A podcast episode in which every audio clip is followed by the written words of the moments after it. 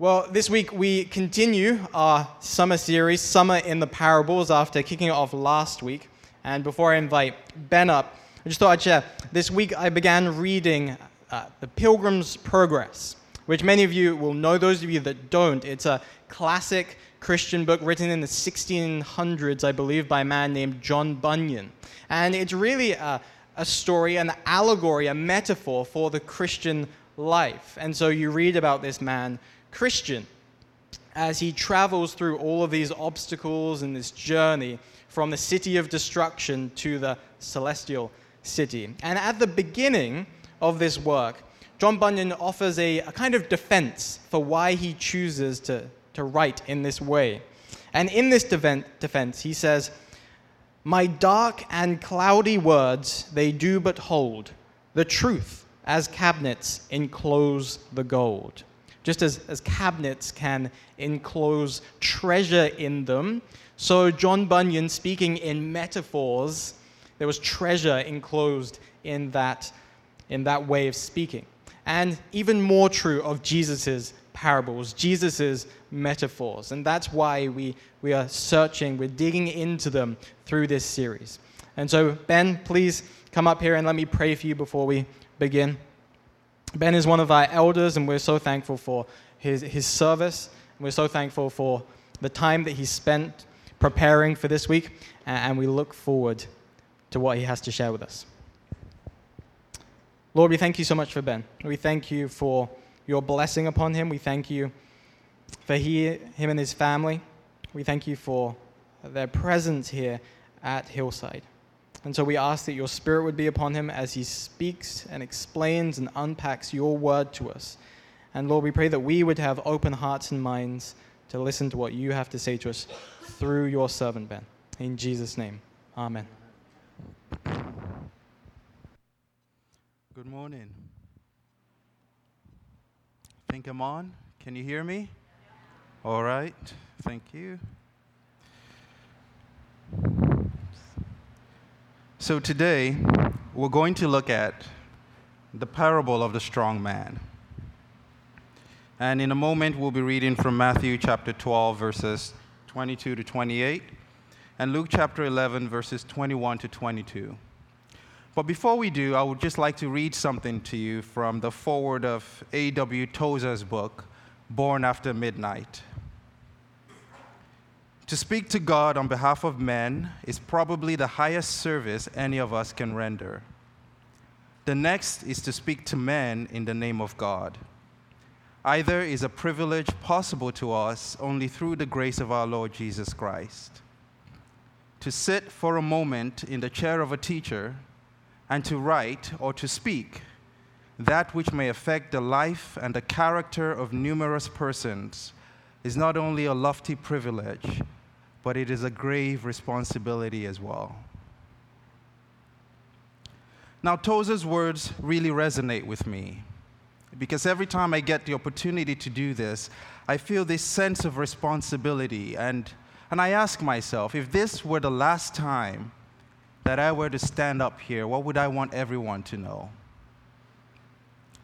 And what I would want everyone to know is Jesus Christ magnified just exalted. His grace, His wisdom, His strength, His majesty. If I could do that one thing, I think I would be satisfied. Thank you.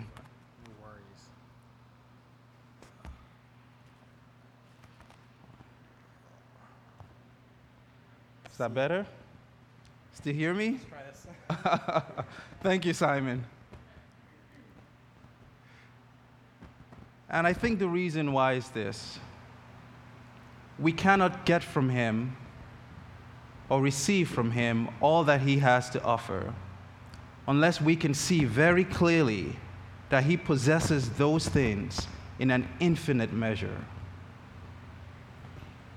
And that is why we need to magnify him. And I pray today that as we look at this parable that God would just give us an increased measure of his presence here and that we will be able to see Jesus more clearly, just one more aspect of him. So, with that, would you please stand as we read God's word?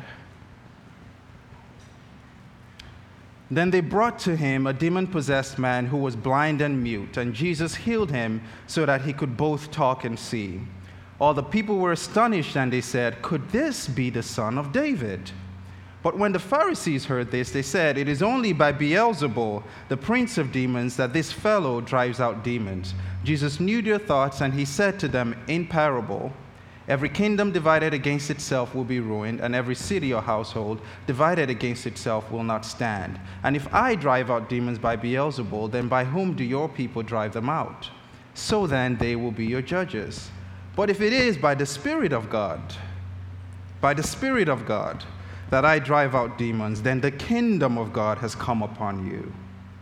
When a strong man, fully armed, guards his own house, his possessions are safe. But when someone stronger attacks and overpowers him, he takes away the armor in which the strong man trusted and divides up his plunder. You may be seated. Mm. So let us start just by exploring the text that is in front of us today. And as we do so, let us look at the structure and the language of it when we look at this text, granted, it's not the most comfortable text. It talks about demons and all of these things. But as we look at this text, what we find is that this whole event, this whole encounter, hinges on a very, very simple word, by, by. What is under contention here is by what power did this man who could not see regain his sight? By what power did this man who could not speak regain his speech?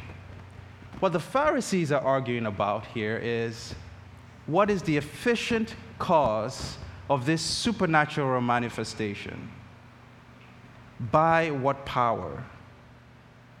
And they pose the question at the same time as they answer it. They tell Jesus, It is by Beelzebul that you are doing these things. And Jesus responds to them in parabolic and repetitive form. He talks about a house divided against itself, and a city divided against itself, and a kingdom divided against itself. And he talks about the other Jews who are also doing the same thing, and then a strong man and an even stronger man. And he's concealing and revealing and revealing and concealing at the same time, like Simon described last week. And we don't quite know what's going on, but we can tell just by the way he's repeating the same point that his argument is gaining momentum and it ends in the climax the kingdom of God has come upon you. And the language that Jesus uses is a language of warfare. He speaks of plunder, houses, kingdoms, dissension, invasion and counter invasion and power. And this is what we can tell just by reading the words of, of this passage today. In a moment, we're going to start looking at the meaning of it. And I would just like to add one more point to what we learned last week. When it comes to understanding Jesus, one of the challenges that we can have is that he assumes that we are familiar with the history of God's dealings with humanity, leading up to the point where he says what he's saying. And that's not always the case. And we can be familiar with it, but if we are familiar with it only from the perspective of a Jew, like those who would have been his audience, we would actually also miss the point. Because if you asked a Jew what, you know, the strong man and the stronger man means, or a Jew at that time, they would probably have told you that, you know, this is a story about the Messiah and Israel and being liberated from the rule of the Romans and establishing this new kingdom. But that would not be the point of this particular parable. And so bear with me because we're going to cover familiar ground as we look at the meaning of Jesus' words. So let us begin. Jesus presents the serpent, Beelzebul, the prince of demons, pick whatever name is most comfortable for us.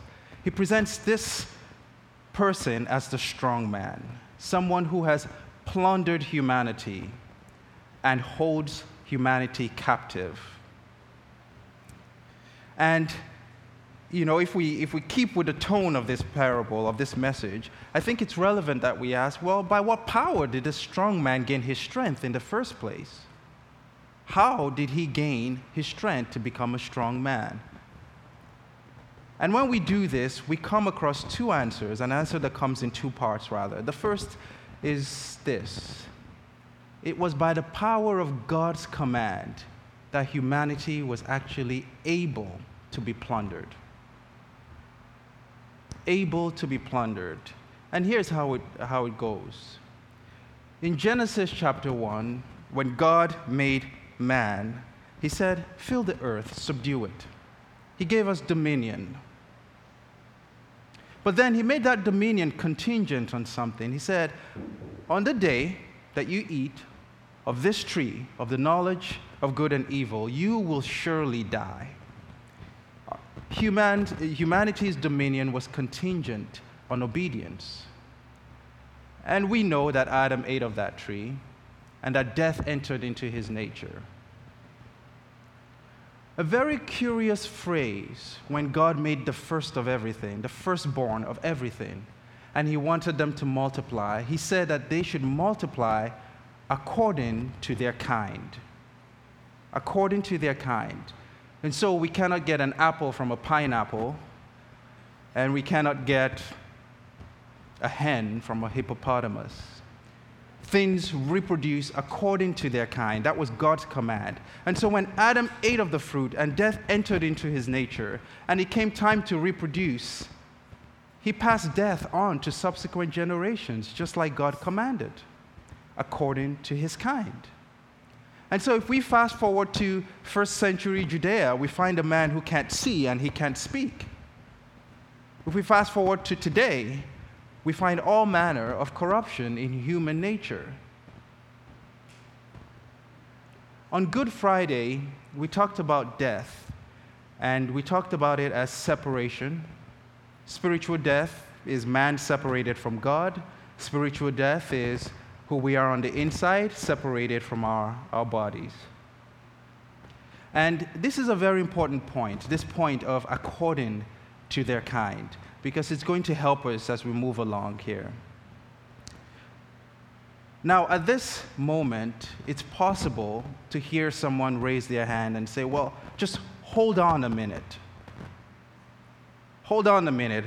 I was okay with you talking about, you know, devil hooves and all. I was okay with you talking about Genesis, but just hold on a minute. It's not fair that humanity should be held captive because one man couldn't hold his own. Why should I be plundered? Why should I not be whole? Why should my family and my loved ones feel the way they do or go through the things that they do because Adam could not withstand the evil one? That just, just doesn't seem fair. And so let's call God to the stand to defend himself. But before we do, could we just ask ourselves one question? Is there anyone amongst us who thinks that they would have stood where Adam fell?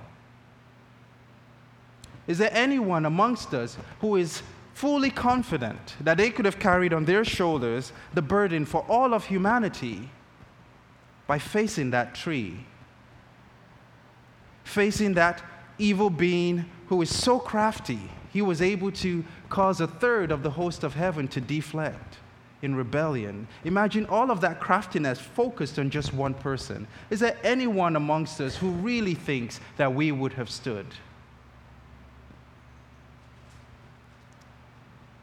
And if there's anyone who is 100% confident, we might need a parable on pride after this one. So, if it was by the power of God's command that humanity found itself in that place where we were able to be plundered, it was actually not God's will that brought all of this about. It was actually the will of the strong man. He's the one who deceived Adam, and he's the one who continues to work death to his favor. That's the armor that he wears, it's death. And you know, he takes advantage of the distance between us and God. And he bombards us with accusations. You're not worthy. God doesn't love you. What, what, what would make you think that he would bless you with that? He can't forgive you. You should be ashamed.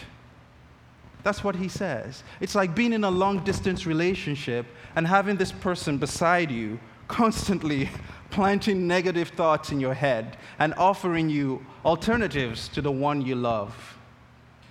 That's what he, he does. It, he offers us idols instead. And he takes advantage of the fact that there's a disconnect between who we are on the inside and who we are on the outside. We just, our inner man just uh, doesn't seem to have as much control over our bodies.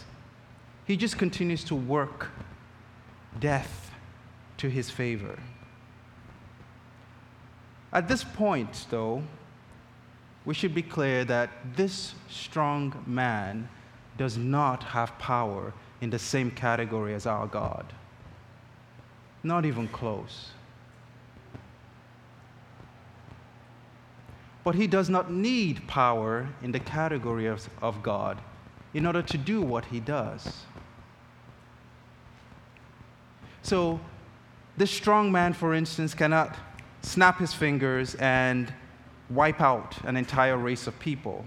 He doesn't have that kind of power. But what he can do is he can gradually work on the heart of an ambitious man and turn him into a dictator.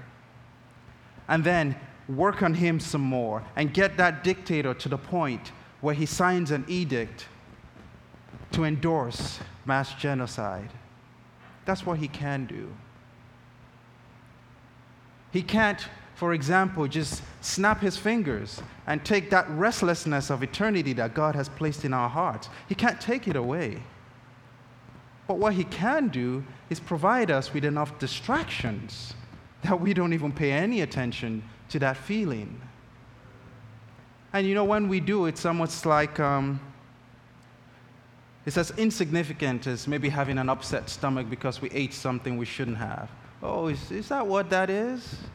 oh, yeah, yeah, I guess I do feel eternity somewhere in here when I'm not on Facebook or Twitter or something. I don't know. That's what he does. He can't just declare that God no longer exists, he doesn't have that kind of power.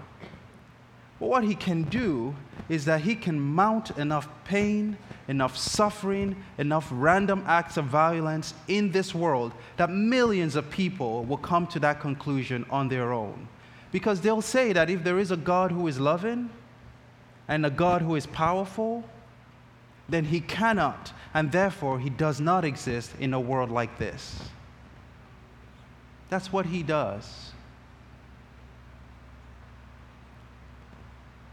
But the truth is, this strong man does not need power like God. Because his faith, and this is the irony of all ironies here, and it's a challenge to us, his faith is in the Word of God. Because he believes that the first must reproduce according to its kind, and therefore, because Adam died, all of humanity must be subject to death and all of humanity must be subject to him. He is the one who works death. This is his belief.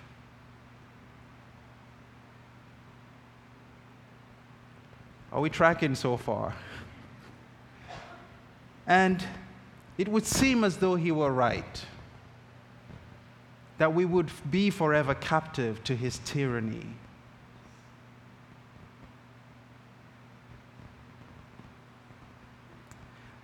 And it's also possible to see the foolishness of what the Pharisees were saying.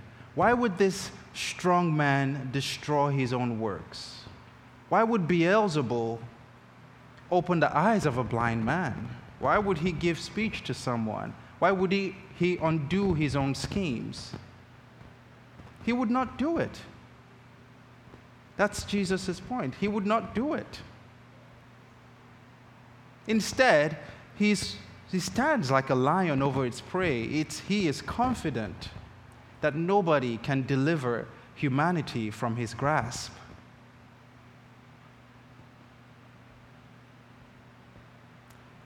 But 800 years before Jesus came on the scene, the prophet Isaiah wrote these words Can that which was taken by a strong man in battle be taken back from him? Can those taken away to prison by a powerful ruler be saved? This is what the Lord says even those taken away by the strong man will be taken from him. Those taken by a powerful ruler will be saved. Because I, I will fight the one who fights with you, and I will save your sons. The end of the strong man is coming. He does not know it yet.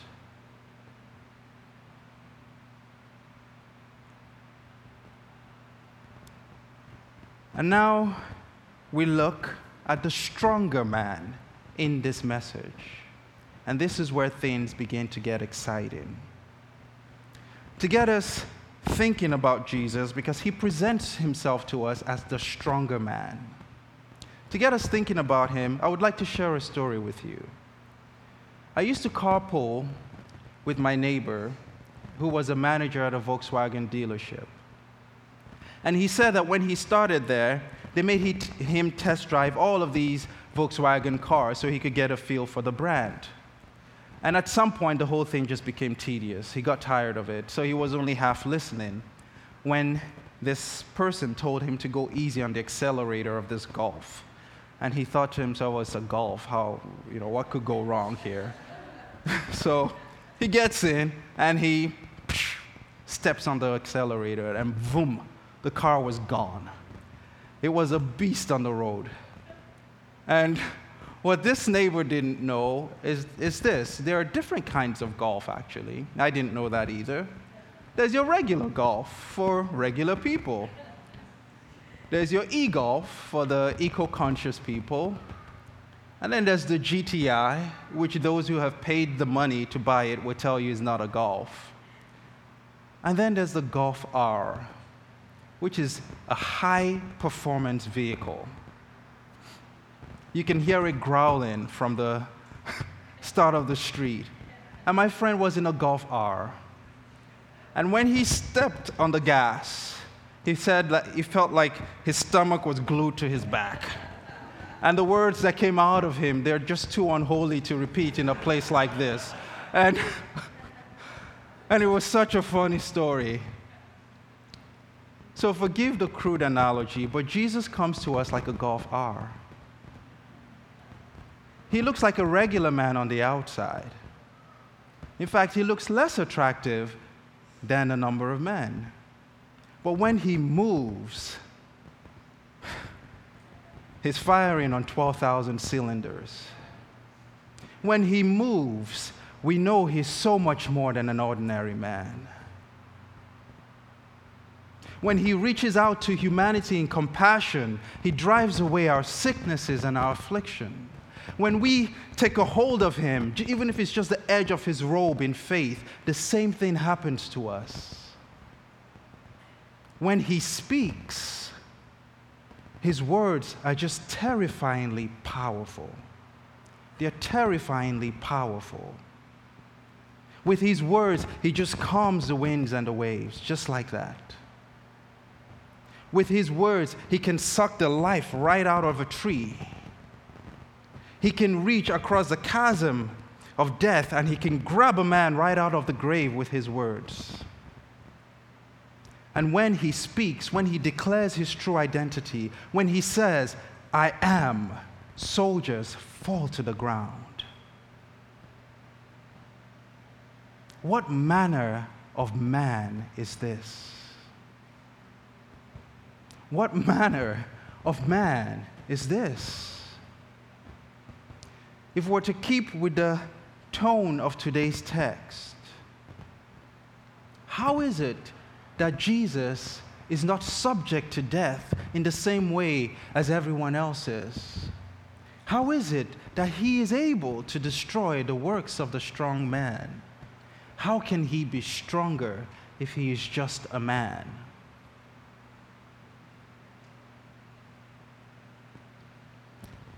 It's the exact same formula as how the strong man gained his strength. Exact same. When Jesus was born, we're told that the breath of God breathed upon Mary the same way the breath of God breathed upon Adam. Exact same. But when we meet Jesus for the first time, when we get the hint of him, God describes him as the seed of the woman. And it's a very interesting term because we actually don't know what it means. But what we know is that it suggests, suggests continuity and discontinuity at the same time. It's called the seed of the woman, so we know he's going to be human. The woman is human, so he's going to be human. But he's also called the seed of the woman, not the son of Adam, which would have been typical when Moses was writing the book of Genesis. He, he, calls him the seed of the woman. So we know there's something about him that will not be the same as Adam. But we don't understand what this means at all. This is the third book of Genesis until we meet Jesus. And then we see what the, the theologians they had to come up with a new name for it. They call it a hypostatic union of divinity with humanity. For the first time, we see what it actually means for somebody to be God and to be man at the same time. And Jesus is fully human. He was fully human. We know that he wept, he ate, his heart was troubled. We know that um, he slept. And we know that he could experience death. He was fully human. But there was no spiritual death in him. That's the difference. There was no separation between him and God. And because of this, because he continued to submit to, to the will of the Father, the Holy Spirit was always with him. And that's why we could find dominion just coming out of him. That's why he could do the things that he did.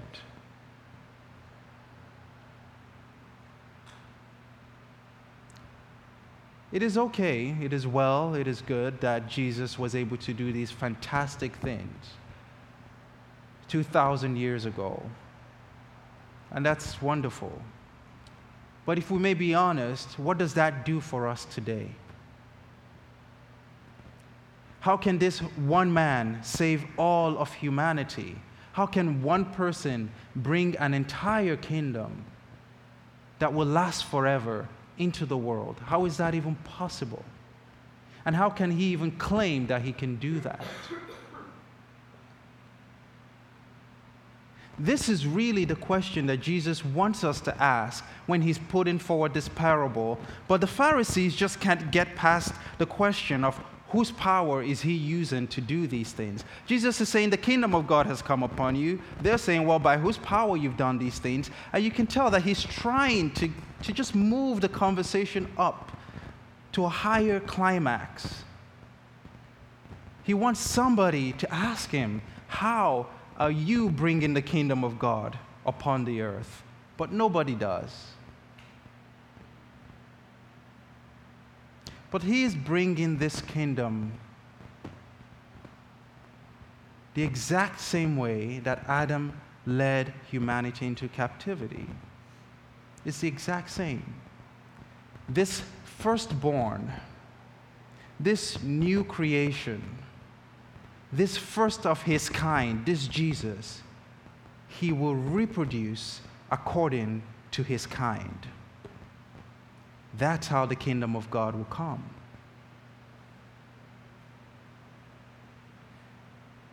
If this were the only text that we had on this topic, we would be lost.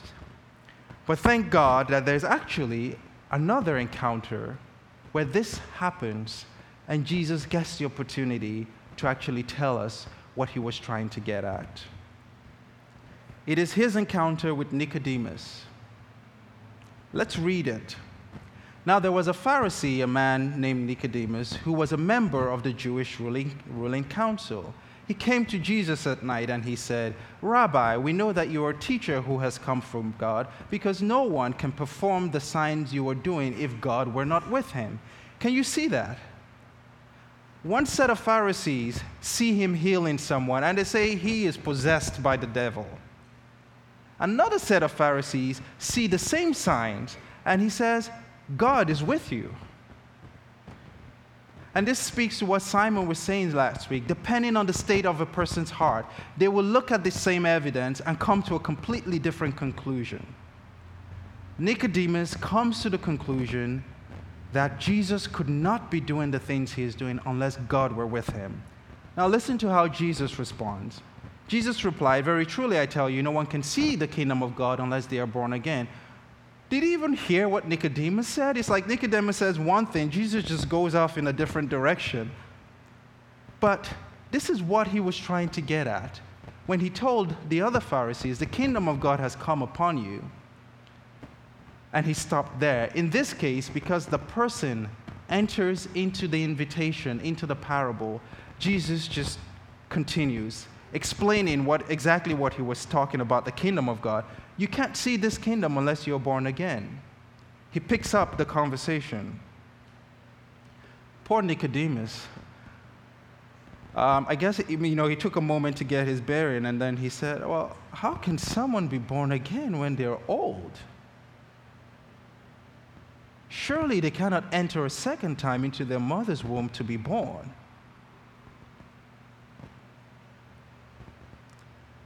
Remember, we're talking about how this kingdom is going to come and is going to be the first reproducing according to his kind.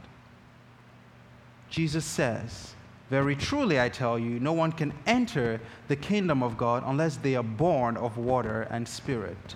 Flesh gives birth to flesh. The first Adam gave birth to people like the first Adam, they were captive to death like him.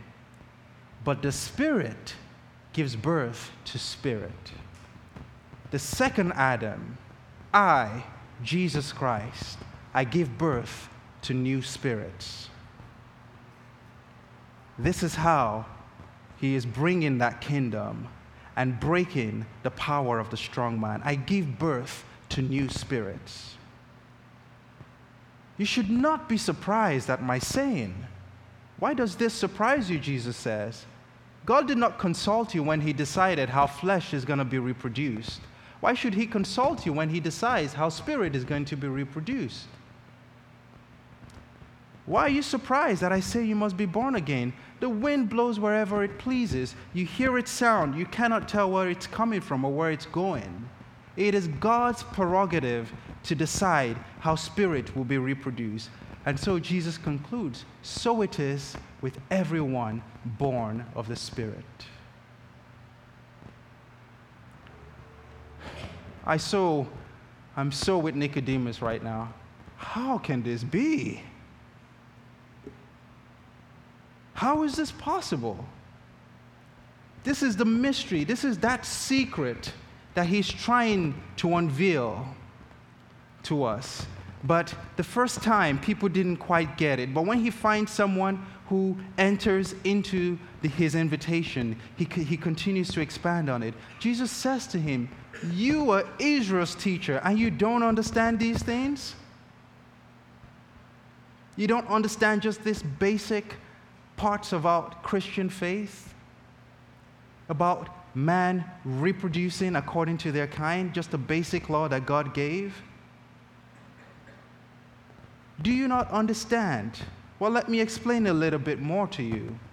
The same way that Moses lifted up the snake in the wilderness, so the Son of Man must be lifted up. Why? Again, so he can reproduce, so that everyone who believes in him will have eternal life.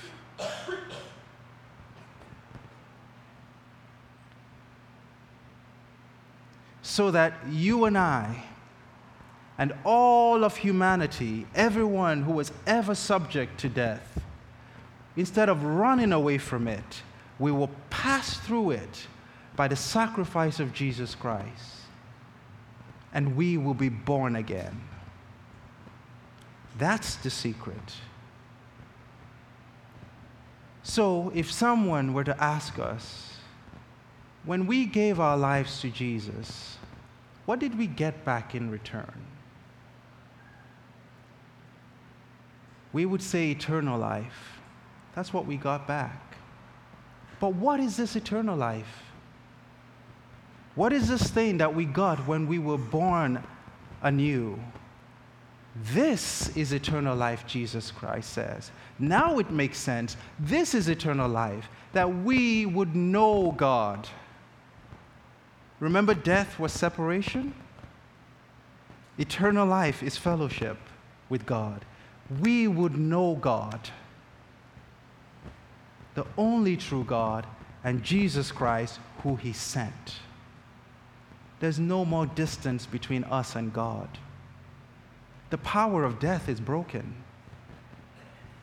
Each one of us has been born according to Jesus' kind. Dorothy Sayers, says it, puts it really well. When she looked at all of this, she said, Whatever game God was playing with his creation, Jesus Christ showed that he was man enough to play by his own rules. God didn't change the rules. He used the exact same rules to set humanity free. It's a bit dense, but it's true. And I would like to end today just by looking at the man earlier in the story, the one who couldn't see and who couldn't speak.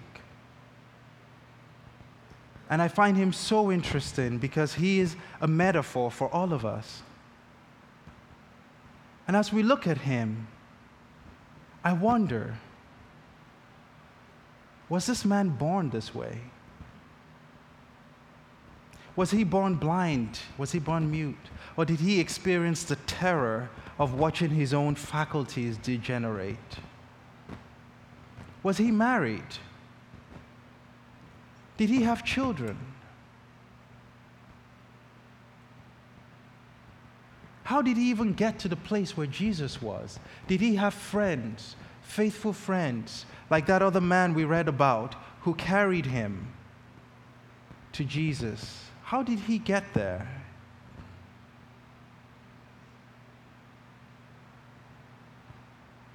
To help us understand this man's position, let us just take a step back for a minute here.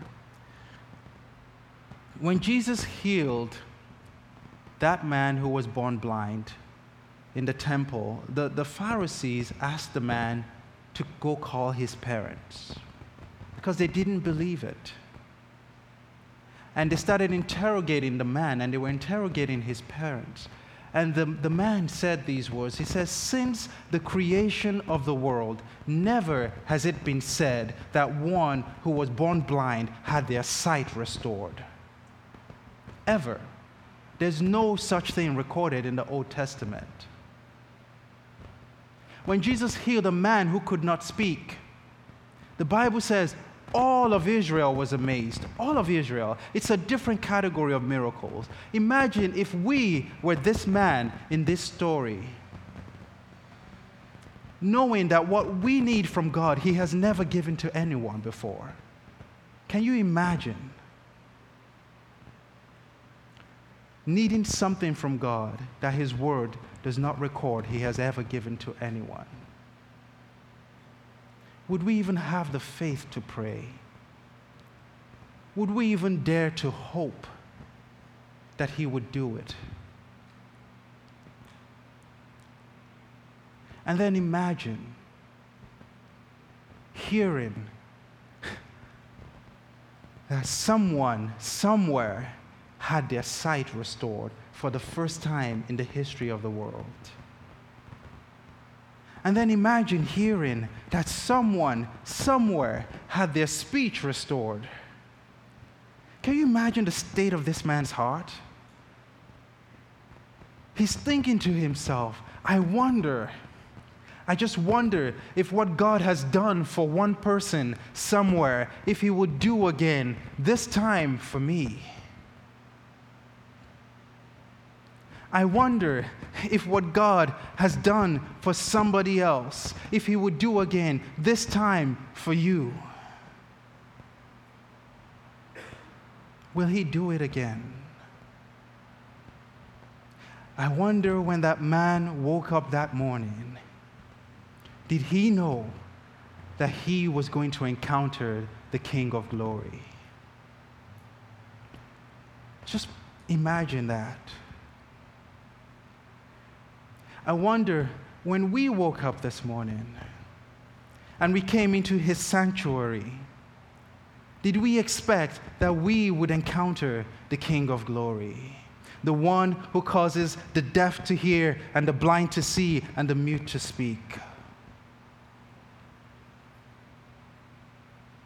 And we come here today with all sorts of challenges. We may not be blind, we may not be mute, but we have sins that simply refuse to let us go. We have fears that just continue to pursue us. We have burdens that we've been carrying for years, prayers that seem as though God is not going to answer them.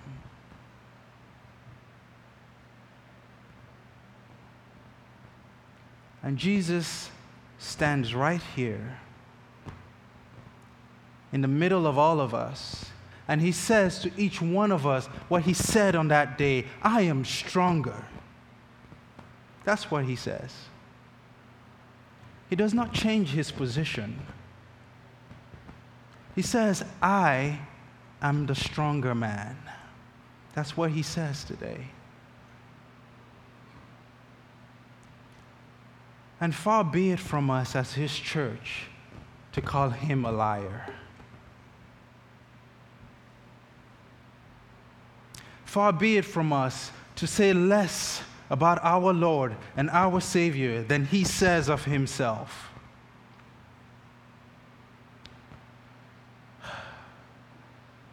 So, this morning, I would just like to invite us to honor him with our faith. Let us honor him with our hope. Let us honor him with our expectation let us say of him what he has already said of himself Lord, you are stronger. You are stronger. Lord, you are stronger still.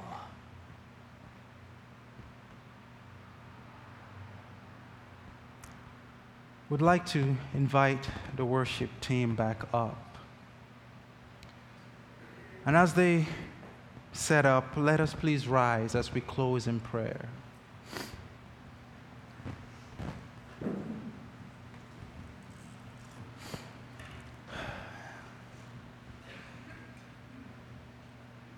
Lord,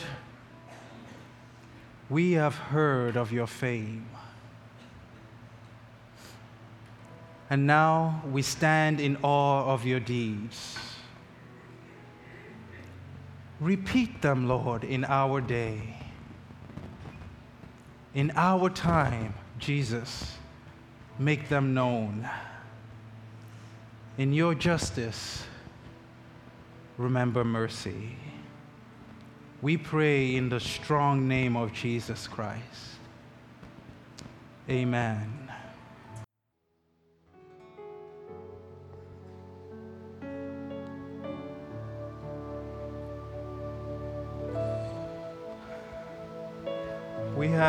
Refreshments at the back, and there'll be prayer at the front if you need prayer, but Please remain standing for this benediction. Hmm. This is from John when he finally got to see Jesus' strength.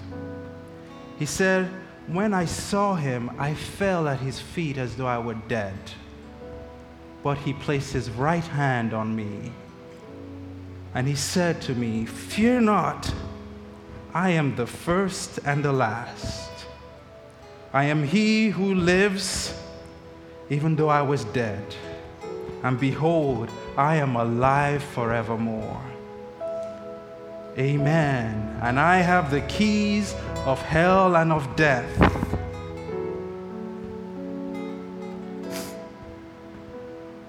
May God grant you the grace to see Jesus Christ as he truly is, exalted and lifted high above everything.